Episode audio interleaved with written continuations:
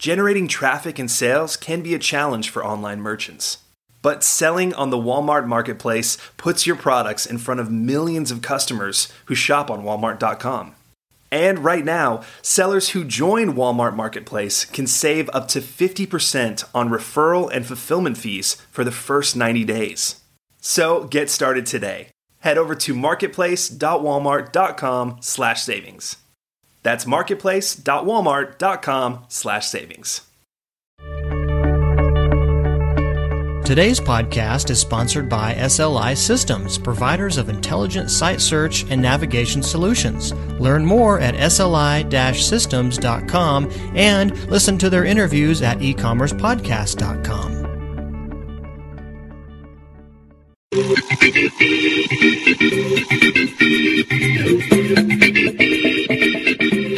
Welcome to E-commerce Conversations with Pat Callahan, a weekly podcast focusing on e-commerce topics featuring interviews with prominent people in the e-commerce space. And now let's move right on over to Pat to see who he has queued up for this week's interview.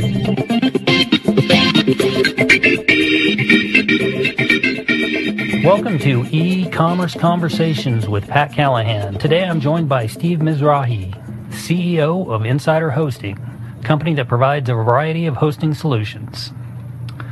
Welcome, Steve. Thanks, Pat. It's a pleasure to be here. And it's great to have you here.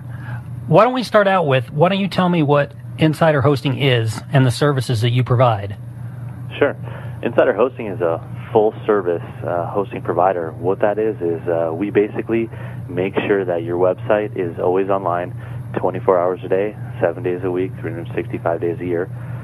We handle pretty much all, all different types of clients. We do personal clients, we have business clients, we have enterprise clients. Um, something that's really unique about us is, is that uh, we own all of our own hardware, our infrastructure. Um, we are essentially the data center. So everything is fully controlled, owned, and operated by us.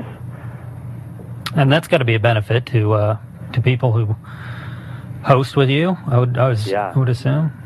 Absolutely. Um, when we first started, we had um, we had equipment at other providers that we rented, and we found that uh, there would be problems. Whether it would be in actually there would be a hardware problem um, with one provider in particular.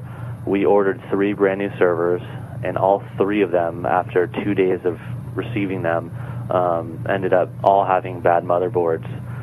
And when we tried to contact the company, they would, you know, sort of pass the buck, saying that it was their vendor that didn't test this or test that. But ultimately, we're the ones that have to answer to our clients. So Sure. that then, you know, made us look into uh, alternative um, solutions, and that's where you know we decided that we were going to you know, create our own facility and and handle it that way. Okay. What would you say Insider Hosting spe- specializes in? I, I would say we specialize in mostly mission critical um, hosting of applications, of software, stuff of that nature. And for those who don't know, aren't familiar with that term, would you just define that real quick? Mission yeah, critical. Mission critical is yeah. anything that needs to be online 24 hours a day, seven days a week, 365 days a year. Um, it can't be down. You need the ultimate in redundancy, from you know the servers to the network to you know staff. Everything um, needs to be fully redundant. So if there's one component that essentially fails, there's uh, that one. It's a you know single point of failure. So we try to really eliminate that, and um, you know have a very very, I would say a very very strong product as a result of that. Yeah. Steve, you and I have spoken once before on a story that I was working on for the magazine, and you told me a great story about how insider hosting came to be. It's by far the most interesting story I have ever heard uh, in the e-commerce space. Um, if you don't mind, would you go ahead and tell that story again? Yeah, sure. and don't love to. and don't spare any details. Yeah. um, basically, um, Insider Hosting was started in October 2001, and uh, it was just myself. I didn't have any any staff or employees or or anything. I was just running it um, off of a reseller account from another provider called Ventures Online, and they were based out of Colorado. and at the time they were extremely solid. They were a great provider um, to work with, and I just had a $35 reseller account where I was given a bulk allotment of disk space and bandwidth, and I can distribute it however I, you know, please. So I then, uh, you know, began hosting friends and family, which is what I, you know, strongly suggest for new hosting companies if they're going to, you know, come into the space, um, because it's a good way to start where you're not losing money, so to speak, from day one. So I was able to host, you know, some friends and family, and just enough to pay for my reseller account. And then, um, you know, I got some word of mouth. I did some advertising um, on Yahoo and Overture and stuff like that and got a couple more clients, and then word of mouth really spread. And then I would say within uh, about two or three months, we had a very solid package, which was a multiple domain hosting package, which at the time was was pretty revolutionary. Um, that's when single domain hosting was, you know, what everybody was selling. Right. So what what I wanted to do is I wanted to enable people to you know, host for cheaper, but still have that reliability. And so they could host multiple domains under one account.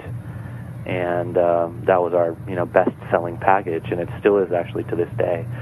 And um, so we started getting uh, our first server our own dedicated server which i was really happy about. And that was about three months um, after i started. And um, i was still you know working by myself. I was putting in 20 hour days and then I would say maybe about two months later, um, we got our second server, and the word of mouth kept rolling in and the advertising and whatnot. And then I found um, our main server administrator. I put an ad out on uh, local, um, uh, on I would say the radio. We put an ad, and we also did one in uh, Craigslist and uh, it just uh, you know it built from there. And then we went from one server, we went to two servers, and then I had a support, you know, one guy that helped me with support, and he covered the hours where I was able to sleep, and we kept uh, growing and growing, and then we had three, four, and then we diversified data centers because we didn't want to sort of put all of our eggs into one basket, so to speak. Right. So after we, you know, we got a second data center, we um, it was based out of Fremont, and um, you know clients like that location, especially clients that were lo- were local to us. And um, and I, I, should point out real quick that you're located in California. Exactly. Yeah. We're we're located in Los Angeles. Yeah. So the Los Angeles location was definitely, well, I should say the California location was was definitely something that was was really good for our local clients. And um, you know, we just kept selling that selling that core niche package and then we diversified. I would say about a year later, in 2002, um, it was in, um, I believe it was in June, and we went to a data center in Texas, and then we had you know five. We built five data center or five servers worth in that data center over there, and then finally we went to Atlanta, and then Atlanta was the place where we had this issue that I just spoke of earlier, where we had the bad hardware and um, having four or five different locations was was also very tough because we always had to know what was going on at every location at any given point in time. So it became a lot harder to manage when we started having, you know, 10 servers, 15 servers. Sure. And then uh, we ran into that hardware issue, and, and then we just made the decision. And I was talking to my guys, and I said, "Hey, what do you think if we do this? Like, how will how will this affect our current client base? And, and our future growth. And they were very supportive of that decision. And that's when, you know, that's when we decided that we were going to move to co-location instead of renting servers. And that was a different world. Really? A little different world. Yeah, because initially you'd have the provider that you were with handle all the hardware issues, like if a hard drive died, they would handle it. So you would need to have 24 hour a day on site staff but now when you move to co-location, it's a total different ballgame where you need to have your own switches, your own routing gear, um, you know, on-site staff in the event of a problem. And uh, it was definitely a crash course because again, it was just me and another guy, and um, you know, we would we would have some very long nights and and it was a it was a great learning experience, absolutely.